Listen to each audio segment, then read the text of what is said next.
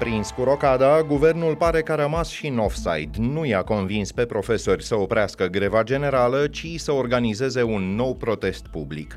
CEDO obligă statul român să-și trateze egal toți cetățenii și să le ofere protecție legală familiilor cu membrii de același sex. Și Consiliul Național de Etică e de părere că Lucian Bode nu a plagiat în lucrarea sa de doctorat, spre deosebire de o universitate de top și de mai multe instanțe. E marți, 23 mai, ascultați știrile zilei de la Recorder.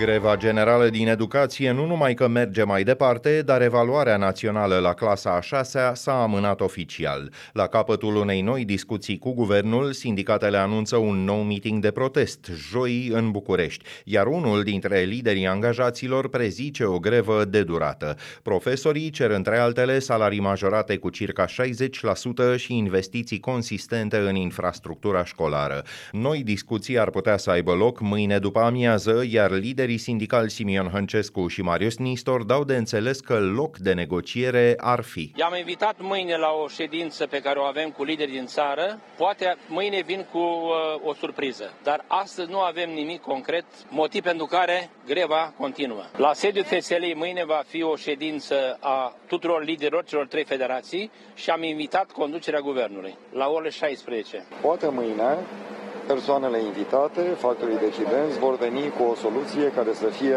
acceptabilă pentru colegii din teritoriu. În ce condiții ar înceta această grevă?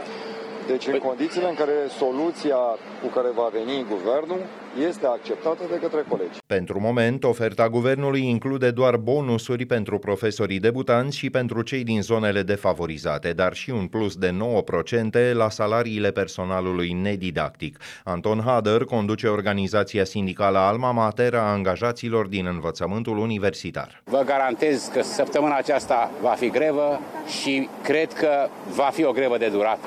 Sunt om cu experiență și cred că vom avea, Doamne ferește, săptămâni de grevă. Pe parcursul zilei, premierul Ciucă i-a invitat să vorbească de la pupitrul guvernului pe președinta Consiliului Elevilor și pe liderul Federației Părinților. Amândoi sunt de părere că mai mult de o săptămână de grevă ar fi prea mult. Anterior, liderul PNL sugerase că nu are cum să dea curs tuturor cererilor pe care i le-au adresat profesorii. Sunt absolut foarte, foarte greu de îndeplinit în momentul de față, în condițiile în care avem o țintă de deficit pe care trebuie să o îndeplinim. Nu putem să sporim în acest moment cheltuielile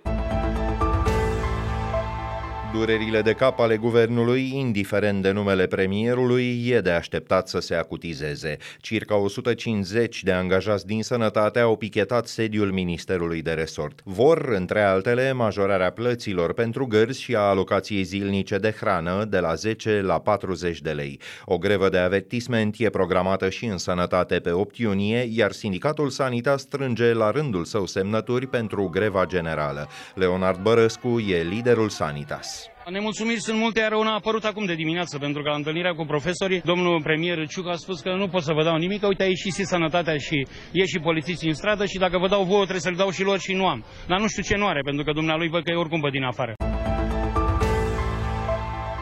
ești într-o relație stabilă de o bună bucată de vreme, dar nu poți încheia o asigurare banală împreună cu partenerul. Nu ești recunoscut drept aparținător la spital și nici nu vă puteți moșteni unul pe celălalt. Iată câteva dintre motivele pentru care CEDO a obligat statul român să recunoască legal cuplurile de același sex. După un proces de patru ani, Curtea Europeană a Drepturilor Omului a stabilit că Bucureștiul încalcă un articol din Convenția Curții. Acesta spune că dreptul la viață privată și la familie se aplică în cazul tuturor. Statul român a fost dat în judecată de mai multe cupluri, printre care cel format din activiștii civici Florin Buhuceanu și Victor Ciobotaru. Florin Buhuceanu spune că soluția cea mai rapidă ar fi ca statul să legifereze parteneriatul civil. O propunere în acest sens se află în Parlament încă din 2018. Hotărârea nu e una opțională, e mandatorie și face dreptate atâtor familii care,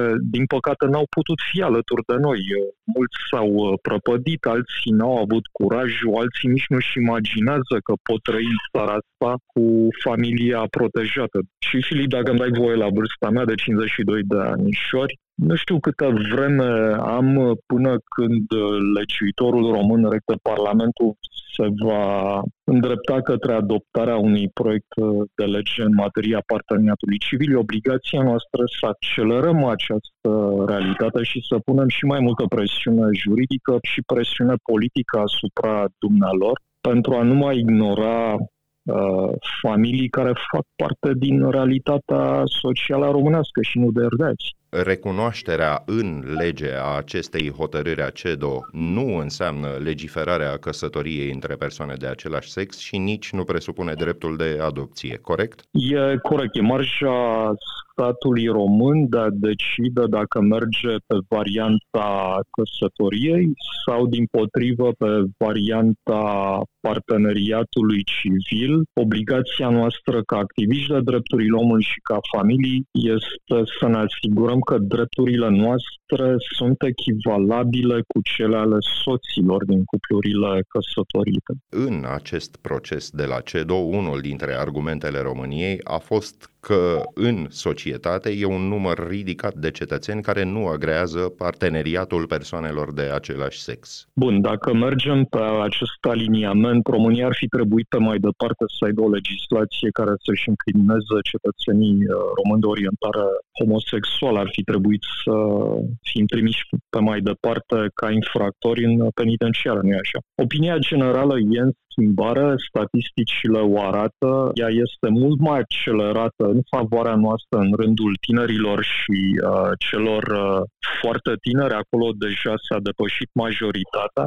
Și pe de altă parte, niciun stat membru al Consiliului Europei nu mai poate invoca o opinie publică defavorabilă. Drepturile sunt drepturi, ele trebuie apărate în mod substanțial și trebuie aplicate. Pe scurt, cu un argument pe care îl înțeleg și copiii până la urmă, taxe egale, drepturi asemenea. Da, suntem cu toții contribuabili, unii sunt mai protejați decât alții, unii sunt uh, familii, alții nu sunt deloc familii și îndrăznesc să spun, vrem să trăim pe mai departe în România, vreau să duc existența ca familie în România. Nu vreau să mă mut într-o altă țară cum mi se sugerează delicat.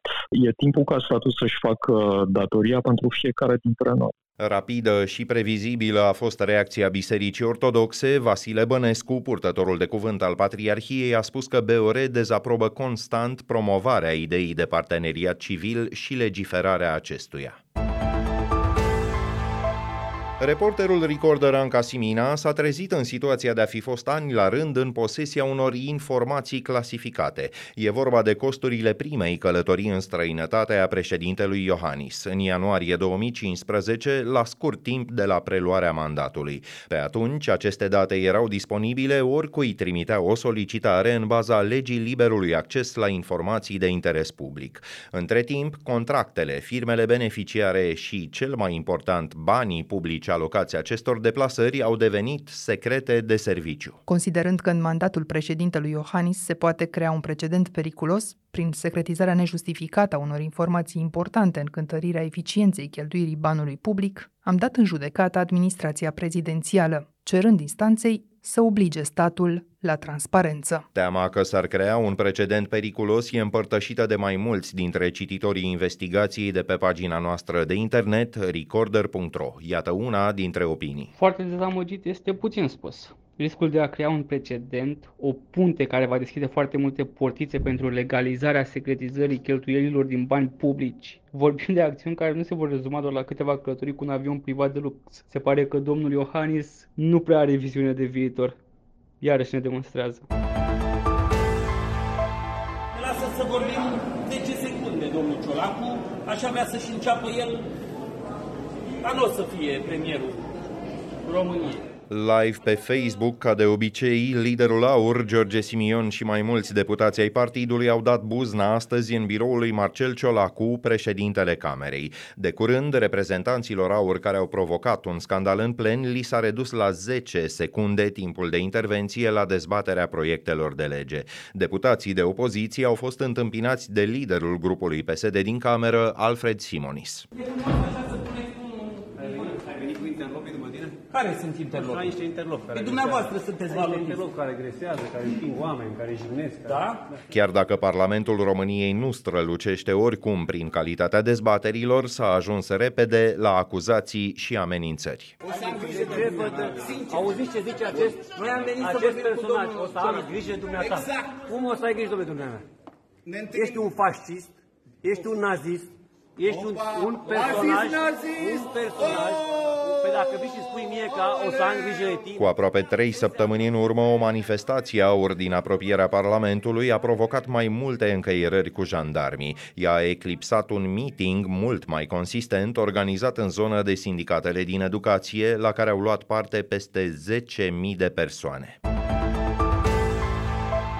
Ministerul Apărării din Rusia afirmă că i-ar fi lichidat pe toți sabotorii care au atacat ieri regiunea Belgorod la granița cu Ucraina. Peste 70 de persoane au fost lichidate, a spus un purtător de cuvânt al ministerului. Autoritățile din Belgorod au fost nevoite să evacueze 9 localități. O femeie în vârstă a murit în cursul operațiunii. Kievul s-a disociat de acest atac și afirmă că în spatele lui s-ar afla de fapt două grupări de ruși care luptă de partea Ucrainei. Corpul voluntarilor ruși și Legiunea Libertate pentru Rusia. De altfel, acestea au și revendicat atacul și au amenințat cu noi acțiuni de acest fel.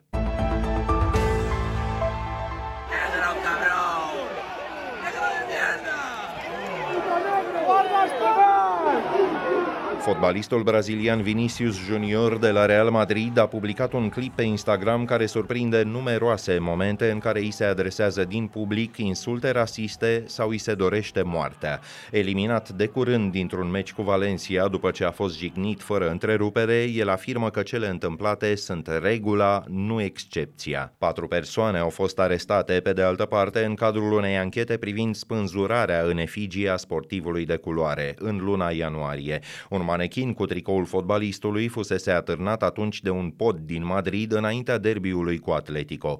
Antrenorul Realului, Carlo Ancelotti, a criticat protocolul antirasist învechit din prima ligă spaniolă și a spus că e momentul potrivit pentru măsuri drastice. La rubrica Fast Forward, alte știri care ne-au atras atenția pe parcursul zilei. Încă patru cutremure s-au produs peste noapte în Arad după cele două cu magnitudine de peste 4 grade de aseară. Primul a avut o intensitate de 4,9. Fenomene de acest fel au mai avut loc în regiune, cel mai puternic cutremur înregistrat în zonă a fost de 5,6 grade. Institutul de Fizică a Pământului evită însă să se pronunțe asupra evoluției acestor fenomene. E o consecință consecință a celor întâmplate în Oltenia, unde sute de cutremure de mici dimensiuni s-au produs în februarie și în martie. Claus Iohannis, liderul informal al PNL, a cerut ca lucrurile să se lămurească până la rocada guvernamentală. O instituție aflată în subordinea Ministerului Cercetării, condus de liberalul Sebastian Burduja, a încercat să lămurească lucrurile, iar acum secretarul general al PNL, Lucian Bode, pozează în învingător. Consiliul Național de Etică a stabilit că el nu a plagiat în cartea care reprezintă teza sa de doctorat. A fost o campanie mizerabilă o campanie politică dusă de USR și de asociații USR împotriva mea, care nu a avut nici o legătură cu realitatea. Justiția se va pronunța și va rămâne o decizie definitivă. Lucian Bode a pornit mai multe procese cu Universitatea Clujană Babeș-Bolyai, cea care a stabilit în ianuarie că teza lui de doctorat e rezultatul unui furt intelectual. Până acum, ministrul de interne a pierdut de trei ori în instanță. Coregraful constanțean Gigi Marian Osoloș, condamnat pentru trafic de minori și pornografie infantilă, a primit o pedepsă cu aproape 2 ani mai mare față de primul verdict. El a contestat sentința de 7 ani de închisoare pronunțată în cazul său în urma unor dezvăluiri din cotidianul Libertatea. Instanța a stabilit că el a abuzat fizic și sexual mai multe eleve ani de rândul. Potrivit mărturiilor din dosar, o elevă a fost bătută cu o rangă de fier, iar altele puse să lucreze într-un club din Italia. Gigi Mariano Soloș va face acum 9 ani și 4 luni de închisoare. Punem punct aici, dacă ascultați însă știrile zilei pe YouTube, vă și puteți abona apăsând clopoțelul care activează notificările. Ne auzim din nou mâine seară. Sunt Filip Stan David, toate cele bune!